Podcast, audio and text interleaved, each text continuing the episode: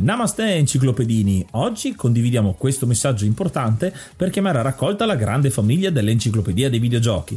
È passato ormai qualche anno dalla nascita del progetto e per continuare a creare contenuto abbiamo tanto bisogno di voi. Il computer con il quale realizziamo tutto il materiale dell'enciclopedia dei videogiochi, dal podcast alle grafiche, ai video, alle dirette, eccetera, dopo 12 anni di onorato e fedele servizio ci sta abbandonando con una rapidità preoccupante che ha reso quasi impossibile continuare a creare contenuti. Quindi, se volete, potete contribuire dandoci una mano andando su enciclopediadeivideogiochi.it e cliccando supporta il progetto. Ogni donazione ci permetterà di sostituire l'attrezzatura fondamentale e necessaria a tenere viva l'enciclopedia. Crediamo che l'unione faccia la forza ed in questo momento ne abbiamo proprio bisogno. Da 5 anni cerchiamo di regalare emozioni, condivisione, informazione su un tema a tutti noi tanto caro, i videogiochi. Grazie a voi potremo continuare a farlo senza il rischio di dover fermare tutto il nostro malgrado.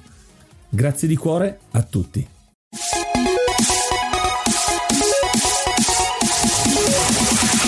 Namaste e benvenuti ad un nuovo episodio dell'Enciclopedia dei Videogiochi. Io sono Ace. E io sono Yuga nel podcast di oggi parleremo di Devil May Cry. Ma prima di cominciare facciamo qualche news, parliamo di qualche news. Stiamo lavorando dietro le quinte ad un progetto molto molto interessante. Come sapete il nostro podcast è per forza solo sonoro, ma stiamo lavorando a qualcosa di visivo ma più che altro tangibile, quindi vi diamo solo questa piccola piccola informazione, ci stiamo arrivando tra qualche settimana, saprete qualcosa di più. Ma oggi è anche una puntata speciale perché è un'altra puntata con ospite. Oggi parleremo di un gioco che si chiama Devil May Cry insieme a Fract. Ciao, benvenuto. Uè, ciao patatoni, come state? Bene, bene, ciao patatone tu. Beh, non vedo l'ora di parlare di Devil May Cry perché è uno dei giochi che mi porto più nel cuore e io da giocatore che avrò quasi tutte le generazioni di console, mi sa che sono partito con il Commodore 64, vuol dire che è bello bello, è bello, ma non so, ne possiamo parlare subito? Ci arriviamo, ci arriviamo. Intanto la domanda che ti faccio è come mai allora tu dici è legato al tuo passato, insomma è un gioco del, del 2001, quindi immagino ti sia piaciuto parecchio. Come mai proprio Devil May Cry? C'è qualche motivo particolare? È stato come l'amante, no? Quando tu hai la fidanzatina e poi arriva la, la ragazzina nuova che ti fa perdere la testa. Io ero fan di Resident Evil, soprattutto del secondo, che all'epoca c'era PSM Magazine, non so se la conoscevate, la rivista, certo. che aveva queste copertine disegnate Resident Evil 2 già mi aveva fatto emozionare per i disegni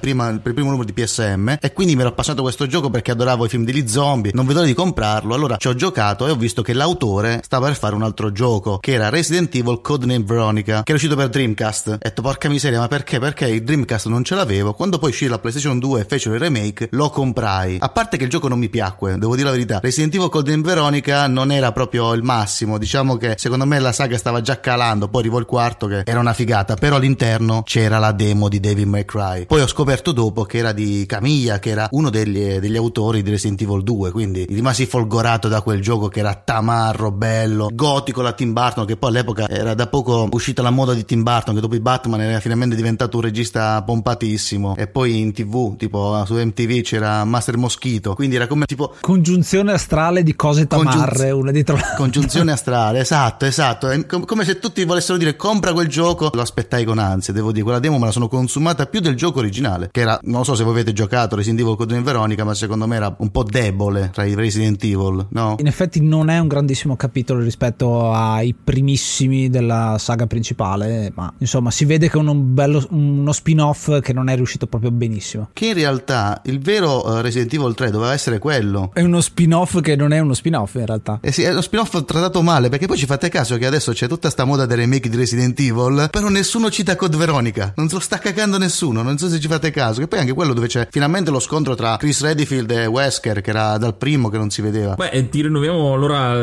già adesso l'invito a fare una puntata appunto su quella.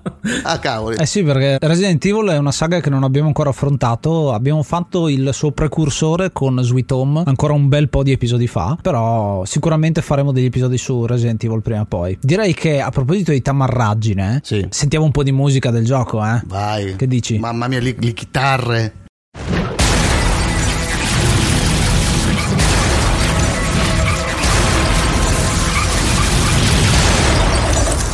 Let's rock, baby.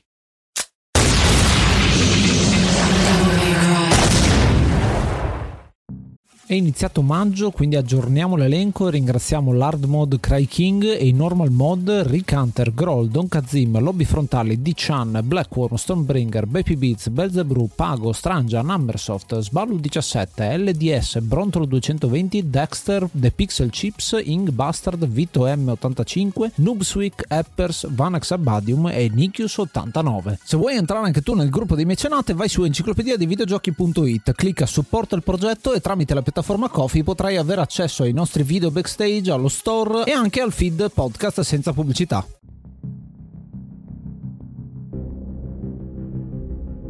Il gioco di oggi è Devil May Cry, sviluppato e pubblicato dalla mitica Capcom nel 2001. È uscito per PlayStation 2 e poi dopo diversi anni, nel, dal 2012 in poi, è stato riedito per le console. Ancora tutt'oggi viene fatto uscire per le console di ultima generazione. È un action, ma che ha lanciato in realtà un genere con tutte le novità che ha portato per quell'anno. Ed è tema horror, action, fantasy, gothic simpatico. Sì, è particolare perché Devil May Cry è uno di quei giochi che viene definito proprio killer application per la PlayStation 2. Moltissimi hanno comprato la PlayStation 2 per questo gioco, così come l'avevano fatto ad esempio con Kingdom Hearts, così come l'avevano fatto con tantissimi altri giochi. Soprattutto su PlayStation 2 credo ci sia molto questo legame tra il videogioco e la console stessa, perché non credo ci fossero tantissimi bundle inizialmente con la PlayStation o comunque non erano così in voga. Mi viene in mente ad esempio che su Super Nintendo tantissimi giochi in bundle anche su 64 funzionavano da dio invece qua diciamo che c'è stato ma te la compravi insieme al gioco non in, non in bundle però è un gioco che merita. Tu che dici Fract? Io penso che sia un gioco fantastico perché prende proprio a piene mani da diversi immaginari da quello di Tim Burton anche dai fumetti. Perché pensiamo la prima cosa che mi è venuta in mente quando ho letto la storia di Devil May Cry che ovviamente dove si leggeva sui vari Game Republic i vari PSM che erano le riviste perché all'epoca internet la serviva soltanto per scaricare le canzoni da. Com'è che si chiamava quel Emule? Napster. Napster, Napster. E questo gioco qui, la prima cosa che ho pensato, leggendo la trama, ho fatto, ma questo è esattamente Devilman. Tant'è che poi ho scoperto che Devilman aveva un proto prequel fatto da Gonagai, che voi conoscete anche per Mazinga, per Goldrake, Cutiani eh, e comunque tutte le varie i vari fumetti che hanno reso celebre il Giappone negli anni 70, no? Certo, certo. C'era Devilman, ma il, suo, il proto Devilman si chiamava Mao Dante. Esatto. Un fumetto che non ha avuto molto successo, è stato interrotto interrotto tipo al terzo volume e quindi la trama era proprio quella, cioè un umano metà demone che combatte i cattivi che sono i demoni, che però i demoni che forma hanno? Forma d'angelo. E la cosa fantastica è che pure in May Cry il cattivo, come mi pare che si chiamava Muntus, e aveva proprio le fattezze di un angelo, cioè il, il re, il cattivone, il, uh, il, sovrano degli inferi aveva la forma di angelo, mentre il buono la forma di demone. Poi anche tipo il fatto che lui utilizzasse il protagonista Dante come frase, la catchphrase di Dante è jackpot, che è quella che utilizza sempre Mary Jane con Spider-Man, così come anche che ne so, il padre di Dante, Sparda, perché il protagonista è il figlio di un demone che ha combattuto contro i demoni perché si era innamorato di un'umana, Sparda, che poi ovviamente ha fatto incazzare i demoni, i demoni sono vendicati ammazzando la madre di Dante e Dante, come tutti i, i fumetti, come Batman e tutti gli altri, mi vendicherò, mi vendicherò. E infatti si, si vendica contro i demoni, c'è questa agenzia. Beh, il padre di Sparda si chiamava Dark Knight. E se vi dico Dark Knight, che cosa vi viene in mente? Batman. È lui o non è lui? Beh, certo che è lui. E ci sono voci di corridoio che dicono che non si è mai visto né Batman né Sparda nella stessa stanza, quindi ho detto tutto. Potrebbero essere le E infatti, infatti anch'io penso questa cosa qua. E poi è bello di May Cry che il personaggio non solo è figo e prendeva proprio, era proprio come si può dire, il surplus, era proprio la concentrazione di tutto quello che stava ribollendo artisticamente in quel periodo. Come dicevo prima, MTV tirava fuori Cowboy Bebop, ma soprattutto Master Moschito. Dall'altra parte c'erano tutti questi fumetti, c'era Tim Burton alla, alla ribalta. Tutto questo calderone esce questo personaggio tosto, ma per la prima volta tosto, ma se le buscava sempre. Non so se avete presente come inizia May Cry. C'è Dante che sta tranquillo, arriva Trish e lo infiocina con la sua stessa spada. Che tu dici, ma porca miseria, ma almeno, cioè all'inizio fammi vedere che sei figo. Poi ovviamente lui, con la sua eleganza classica, che lo contraddistingue perché si sa che è un gentleman Dante. Chiunque abbia giocato a Devil May Cry sa che lui ha questo stile da Mr. Cloaca. Riesce a un certo punto a lanciare degli oggetti contro Trish, che è la tizia che entra nel suo negozio, nel suo, non nel suo negozio, nel suo ufficio per chiedergli aiuto, perché sa, quando tu chiedi aiuto a qualcuno, gli lanci la sua stessa spada nella panza. È un modo educato di, di, di, di attaccare il bottone. Benissimo. Più avanti succede che lui trova finalmente un'altra spada e che succede di nuovo? Si rinfiocina. Cioè, è bellissimo il fatto che lui non fa altro che prendere da tutte le parti, ma sempre poi delle sue stesse spade. E poi per riprendere anche un po' lo spirito del cartone animato, un po' buffo, l'eroe sbruffone ma buffo, e che Trish dopo averlo trafitto con la spada, gli lancia addosso una moto, perché è tutto in fiamme, gli lancia addosso la moto e lui si deve salvare prendendo a pistolettare la moto che non esplode subito,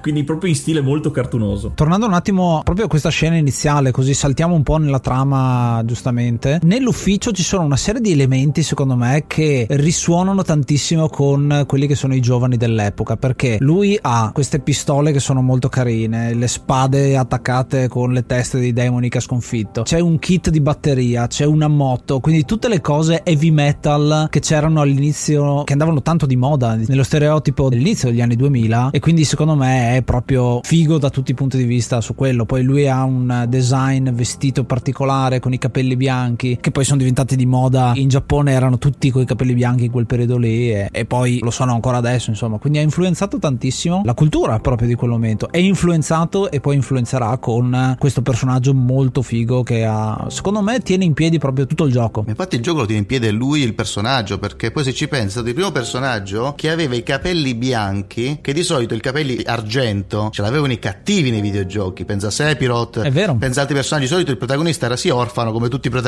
anche degli anime giapponesi. Non so che è successo nelle famiglie giapponesi ma se non sei orfano non puoi salvare il mondo. Invece di solito i capelli argentati erano sempre del cattivo. Lui è il classico personaggio buono dei manga alla fine se ci pensi perché come Lupin viene fregato in maniera almeno due o tre volte da Trish durante la storia perché Trish va lì per dirgli eh sì. eh, signor Dante mi dia una mano che sta per arrivare il mostro che ha ucciso suo padre e sua madre e adesso vuole fare casino portando di nuovo i mostri sulla terra. Andiamo a fermarlo. Va bene andiamo. Vai lì combatti combatti combatti alla fine scopri che lei sta tipo in una situazione di, di pericolo Dante salvami va lì per salvarla dice non è vero sto in combutta con il capo col cattivone ti ho fregato. Scena dopo mi hanno legata mi stanno per uccidere scusami per prima ti prego salvami. E poi vedi di nuovo Dante che viene trafitto dal cattivo che dice se non ti fai trafiggere io ammazzo Trish. E poi scoprire che Trish in realtà non stava neanche legata. Quindi due volte di seguito si è fatto fregare per poi alla fine perdonare tutto a Trish perché alla fine proprio alla fine del gioco quando ormai tutta la situazione si era salvata non so se vi ricordate la scena finale che c'è il mostro cattivo che in versione blob cerca di inseguire il protagonista arriva Trish all'ultimo e gli fa senti ti do i poteri per dare l'ultimo colpo finale ma soltanto perché Dante da furbacchione quando ha ucciso ha sconfitto il nemico finale cos'è che ha fatto? Qual è la mossa peggiore che puoi fare? Ha abbandonato la sua arma davanti a lei pensando che fosse morta dicendo eh mo me ne vado tranquillo dando le spalle a tutti quanti dopo che questo castello mi ha, mi ha dimostrato che era pieno di mostri. Ma sì facciamoci una passeggiata senza più armi. Cosa può andare storto? È andato storto che in realtà il cattivo non era ancora morto e lui è rimasto disarmato e Trish l'ha salvato per poi arrivare a una scena che ha di un nonsense perché si sfonda il castello cade un aereo davanti a dei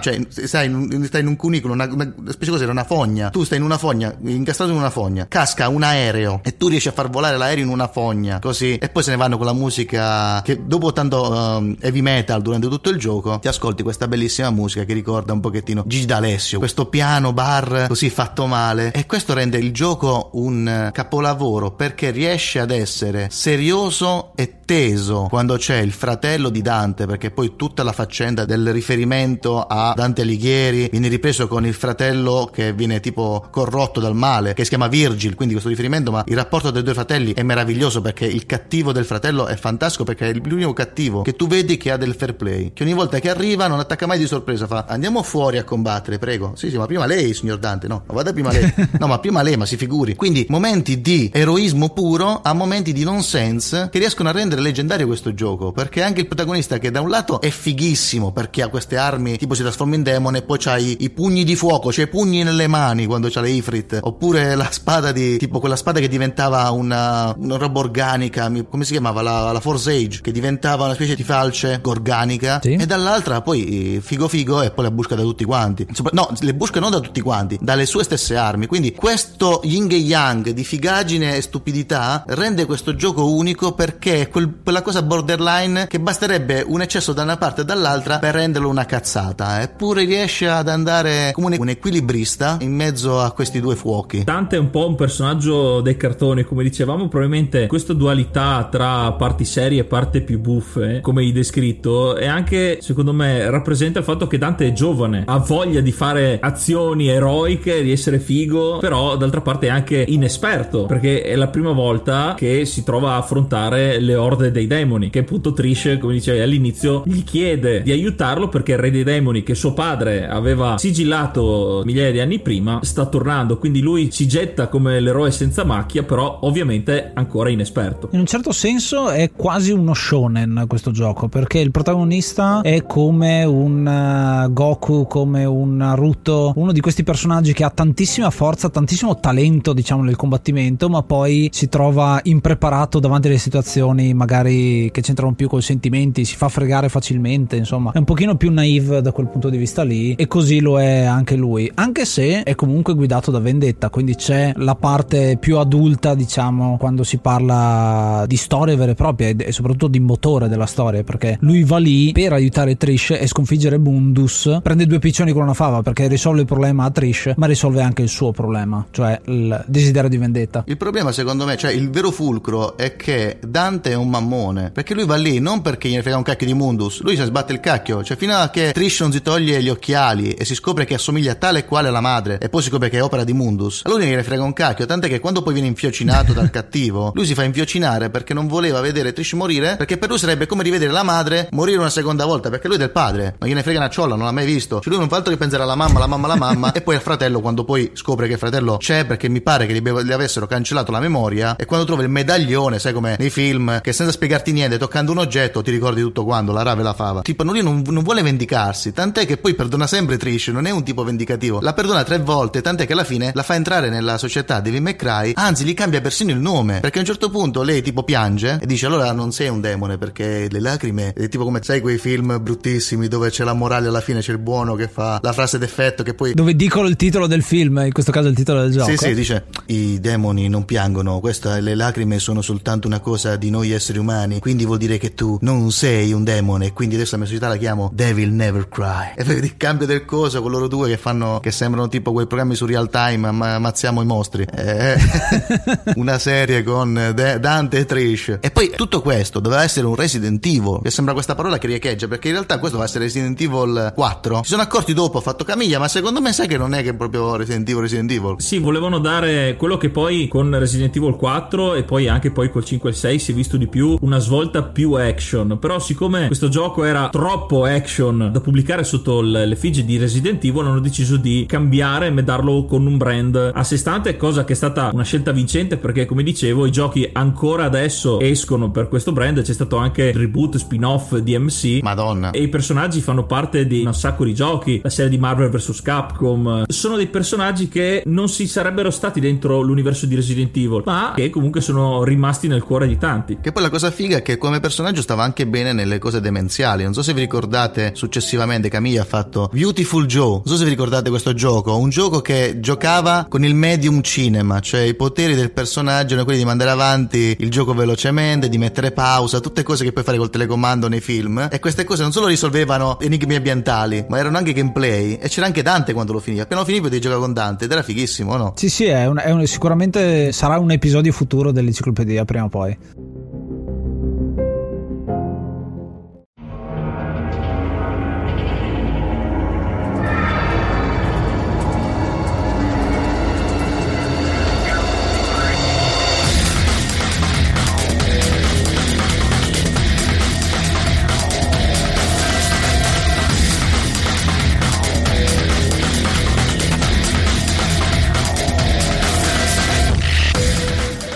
Sapevi che sul nostro sito enciclopedia dei videogiochi.it puoi trovare anche un link all'archivio, un grande database con tutti i giochi di cui abbiamo parlato, dentro le puntate, fuori dalle puntate, dentro i nostri social, ovunque. Un database ricco, pieno zeppo di informazioni che aspetta solo di essere esplorato da te.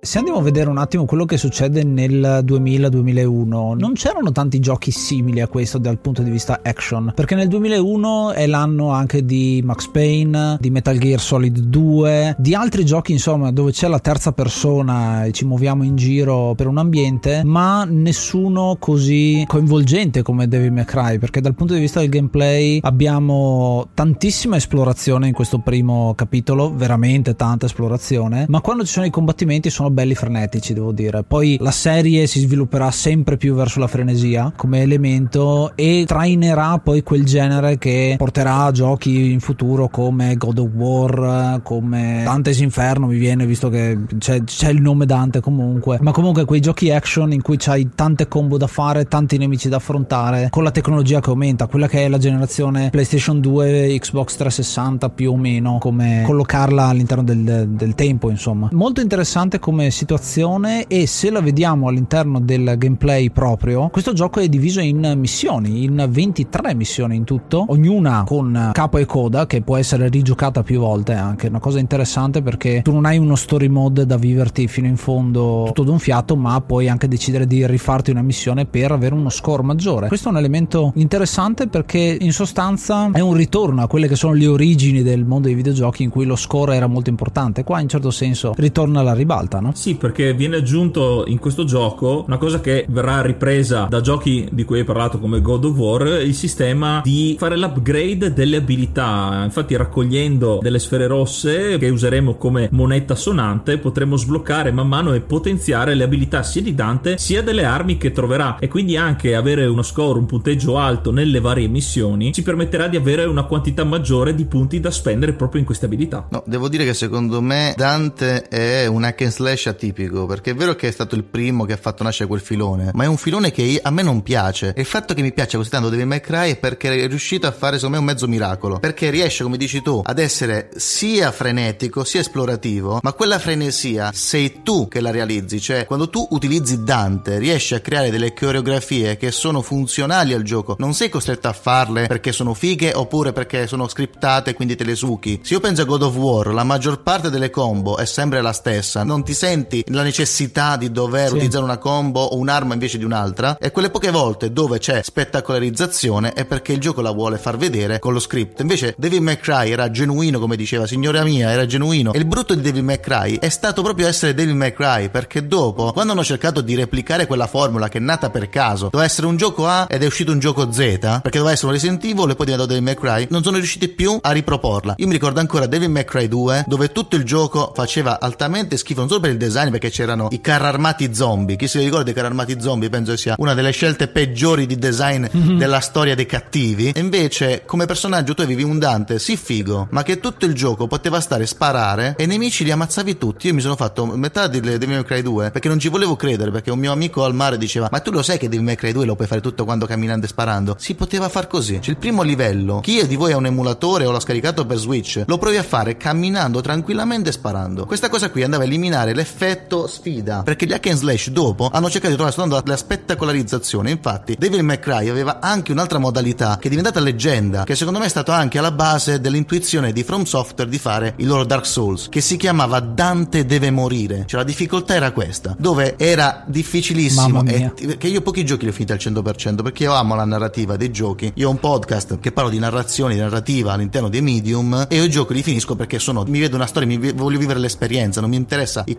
completismo. I giochi che ho finito al 100% sono Crash 3 con tutte le reliquie di platino, Bloodborne l'ho platinato, tutti i giochi che sono proprio una generazione distante, anzi due o tre generazioni distanti uno dall'altro. E Devil May Cry era uno di questi perché davvero vedevi la sfida e nella sfida c'era la spettacolarizzazione, cioè eri tu giocando che rendevi il gioco spettacolare, non il contrario. Il gioco era spettacolare per questo lo giocavi. E questo potevi farlo anche perché in Devil May Cry ci sono più armi, la scelta delle combinazioni tra armi corpo a corpo, dalla spada, i pugni di fuoco, ma anche quella a distanza, le pistole, i fucili, il lanciagranate, ti dava proprio la possibilità di creare le coreografie come dicevi, anche la possibilità di lanciare per aria gli avversari per poi saltare, fargli la comba aerea. Mi pare sia nata proprio da lì, anche se eh, rispetto alla spettacolarità di quelli moderni avevi meno colpi, avevi effettivamente più accesso a fare un combattimento come volevi tu e anche studiarteli bene perché comunque era molto difficile. No, anche perché se non andavano in aria quelli ti menavano, quindi era un'esigenza mandarli in aria. Io penso prima War hai queste armi che sono queste fruste giganti con attaccati queste lame che sono fighissime quando ammazzi i nemici, ma non hai veramente strategicamente il bisogno di dover lanciare in aria un nemico perché se sono a terra in troppi ti menano. Questa è la, la bellezza di quel gioco. Non... anche tipo in Bayonetta, sempre di Camilla, è molto simile l'hack and slash. Io, io ci ho giocato, l'ho trovato carino, però devi mai creare un miracolo perché invece in Bayonetta manca l'elemento storia, l'elemento personaggio. In Bayonetta non ci ho capito nulla della trama e questa cosa qui, d'accordo che in un gioco del genere non serve, però ti togli e coinvolgimento che rendeva un capolavoro May Cry. Per questo resta una perla rara. Tu giustamente dici che è un'esigenza, insomma, quella di fare le combo e di essere tamarri con le combo di spada e pistole in un certo senso. Per esigenza perché soprattutto nella difficoltà maggiore hai questi nemici che esplodono a un certo punto, cioè diventano ancora più forti perché hanno un timer in sostanza che li rende ancora più potenti dopo che questo scade e i singoli nemici, i singoli design dei nemici, dalle marionette, Bloody Mary, il fetish, insomma ce ne sono tante di tipologie, ognuna di queste ha le sue peculiarità e soprattutto fa paura a ciascuno di questi singoli nemici, mentre ad esempio in God of War i nemici singoli ce li ricordiamo un po' di meno perché si vede tanto la disparità tra Kratos che è un personaggio super figo che comincia ad avere poteri sovraumani e il semplice umano che viene devastato o non morto, insomma quello che è, ma è un minion, non è un nemico come questi che sono non un boss ma comunque un pochino più di un semplice minion. I boss sono solo 5 e sono tutti quanti belli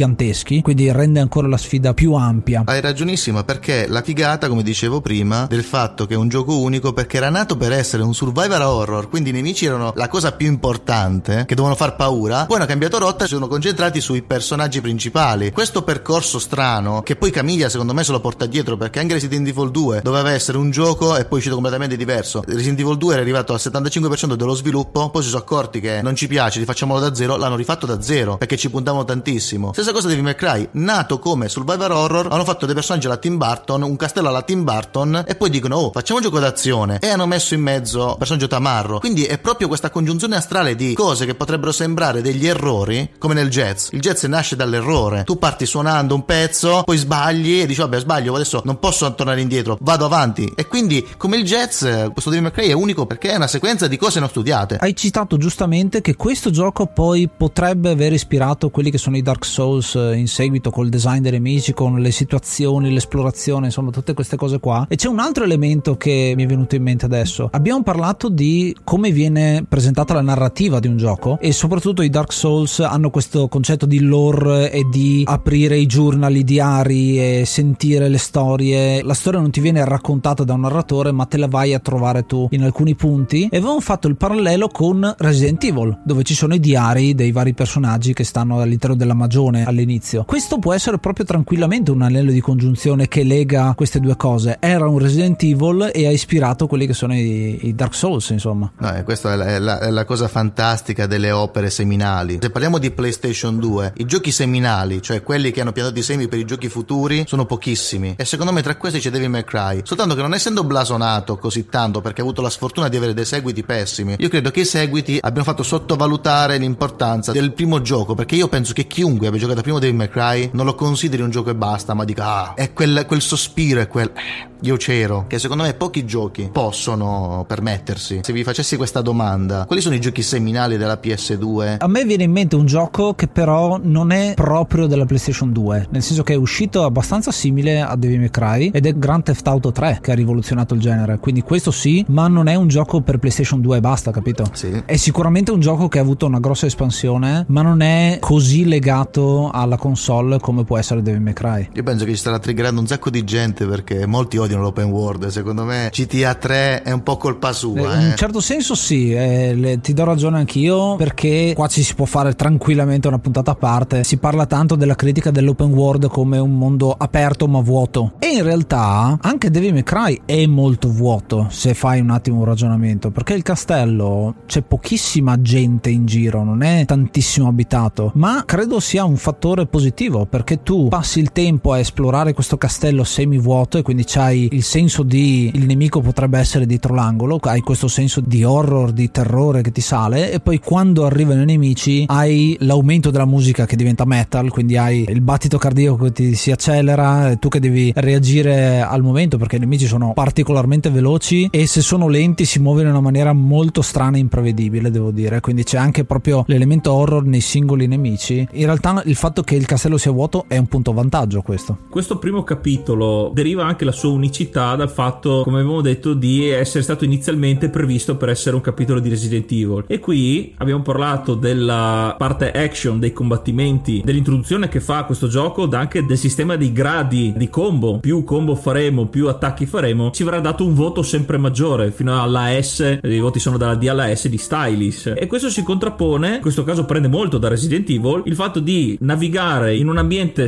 ristretto al castello dell'isola e anche tornare in determinati punti che man mano sbloccheranno nuove vie da esplorare e anche le stesse missioni che affrontiamo sono arrivare da punto A a punto B e comunque prendere un oggetto per sbloccare la porta. Quindi vediamo alcune meccaniche che ci sono anche in Resident Evil con i vari crest o i vari gioielli. A questo penso in particolare debba molto la sua unicità. Questa cosa del rank è proprio una cosa nei giochi giapponesi in generale, nel senso che è una di quelle meccaniche arcade che sono rimaste nel tempo in realtà. Interessante che venga introdotto un elemento arcade forse molto leggero in una storia a tratti molto leggera, a tratti pesante, ma perché gotico di suo.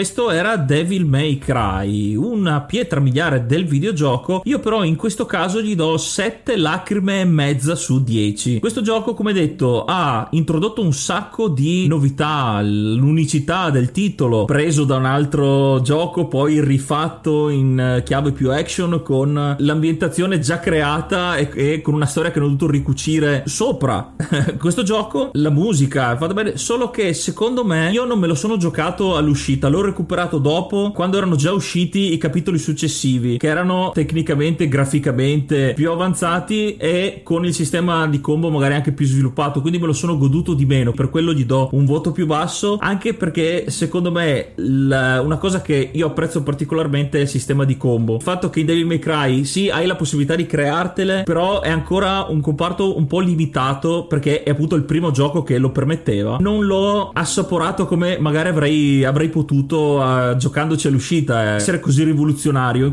Il mio voto è dato da quello. E tu, Ace, cosa ne pensi? Io ho deciso di dare 8 8 pistole su 10, le Ebony e Ivory che sono le due pistole di Dante. Questo è un gioco che è figlio del suo tempo, mi viene. È una rappresentazione di quelli che sono i primi anni 2000, gotici, quasi emo anche da un certo punto di vista con la pettinatura del protagonista, anche se ha i capelli bianchi ovviamente. E c'è tantissimo di quegli anni. Mi piace soprattutto la musica, l'ho apprezzata molto questo gioco e le fasi concitate. Come vi dicevo prima, tu hai il momento di calma in cui sei sei lì teso, teso, teso, magari se stai giocando al gioco con la lucetta spenta della tua cameretta e poi ti parte la musica metal e il combattimento frenetico. E questa è una cosa che mi ha dato molti momenti all'interno di questo gioco. Ho apprezzato soprattutto il fatto che c'è stato un remake di questo gioco, una versione aggiornata della grafica perché purtroppo è abbastanza invecchiato male dal punto di vista grafico questo gioco. Se uno gioca all'originale su PS2 adesso, vede come effettivamente sia ancora quel periodo periodo un po' strano del 3D che non era ancora fatto molto bene, soprattutto se si parla di modelli che devono essere realistici. Molto vicino a questo c'è Kingdom Hearts che è completamente diverso dal punto di vista grafico. I personaggi che si vogliono rappresentare in Kingdom Hearts sono cartoni animati, sono derivati da un design cartunesco. Qui si cerca di fare le cose reali un po' fallendo, ma lo si vede anche ad esempio nei colori che non sono così pieni come un altro tipo di gioco. È il mood insomma del gioco molto scuro, molto dark. E tu Fract? Io gli do 10 pistoni pistoni come i pistoni delle moto che sono state maltrattate durante quel gioco, che però come tutti i maltrattamenti che ci sono in quel gioco servono a rendere tanto importante questo capolavoro, perché secondo me è un capolavoro, perché a differenza vostra io me lo sono proprio goduto all'uscita. Ricordo ancora quando è arrivato in casa, perché all'epoca non è che viaggiavano tanti soldi, non è che si lavorava, eravamo dipendenti dai regali dei parenti e quando arrivo di McRae a casa e mi sono fiondato dieci giorni, l'ho finito tanti di quelle volte che tipo arrivai pure a finirlo andando e deve morire in due settimane bene perché quella roba lì non era mai vista. E come tutte le opere seminali, è ovvio che col senno di poi sembrano invecchiate male, sembrano meno belle, perché alla fine quando crei qualcosa di nuovo, poi c'è sempre qualcuno che limerà, sistemerà, ma la prima volta che ti trovi qualcosa di nuovo, un hack and slash del genere, non puoi non premiare qualcuno che si è inventato, non dico da zero, quasi è inventato un genere. E l'unico pe- peccato che hanno questi giochi, anzi i videogiochi in generale, è che poverini soffrono di un invecchiamento precoce, perché se noi possiamo gustarci dei film anche degli anni 70 70 senza perderci chissà che cosa. I videogiochi hanno, soprattutto che sono molto giovani, quindi soffrono un po' come il cinema muto, soffrono un po' dell'invecchiamento precoce, diventano vecchi, perdono velocemente. Credo che questa cosa qui si perderà dalla nona generazione in poi, quando la grafica più di là non potrà andare, ci ricorderemo, potremo recuperare vecchi classici senza dover per forza fare un remake, però all'epoca, quando uscì, tutti sono rimasti folgorati da Devil May Cry. Credo che sarà uno dei giochi annoverati tra quei giochi che hanno segnato un anno. Quegli anni tipo il 98 tu pensi Metal Gear, il 2001 era Devil May Cry. Esattamente. E voi ragazzi che cosa ne pensate? Mi raccomando perché è molto importante avere un'opinione soprattutto su giochi di questo tipo perché sicuramente è un gioco che ha fatto la storia, che vi piaccia o non vi piaccia. Ci piacerebbe sapere la vostra, se avete un commento da poterci fare lo potete fare su Spreaker oppure potete mandarci un vocale direttamente su anchor.fm. Questa è una cosa fighissima perché noi integriamo quelle che sono le vostre considerazioni all'interno degli episodi e quindi insomma potete riascoltare la vostra voce all'interno degli episodi quando l'avremo montata.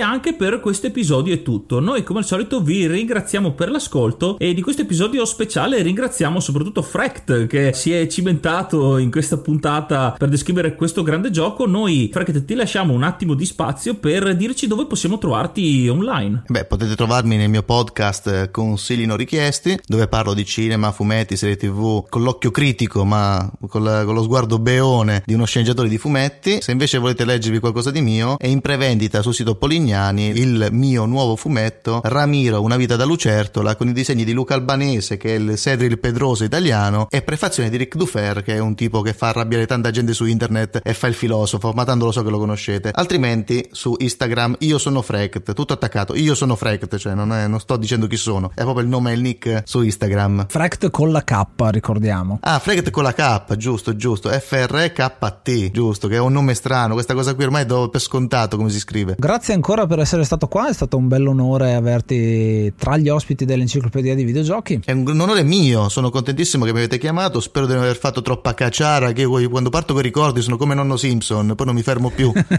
e quindi grazie ancora di questa ospitata, è stato molto divertente, mi, mi, avete fatto anche cadere una lacrimuccia ricordando quando giocavo ai videogiochi non dovevo pagare nessun mutuo o eh, 7,30. E tra l'altro rinnoviamo l'invito perché abbiamo citato talmente tanti giochi di cui sicuramente avrai voglia di parlare, ci dedichiamo una puntata specifica, insomma. Allora, allora tornerò, tornerò come dicono i cattivi di Terminator 2, tornerò. I'll be back. Noi ci diamo appuntamento alla prossima settimana e ascoltate l'enciclopedia dei videogiochi. Io sono Ace. Io sono Yuga. E io Freket. Freket. Namaste and be brave.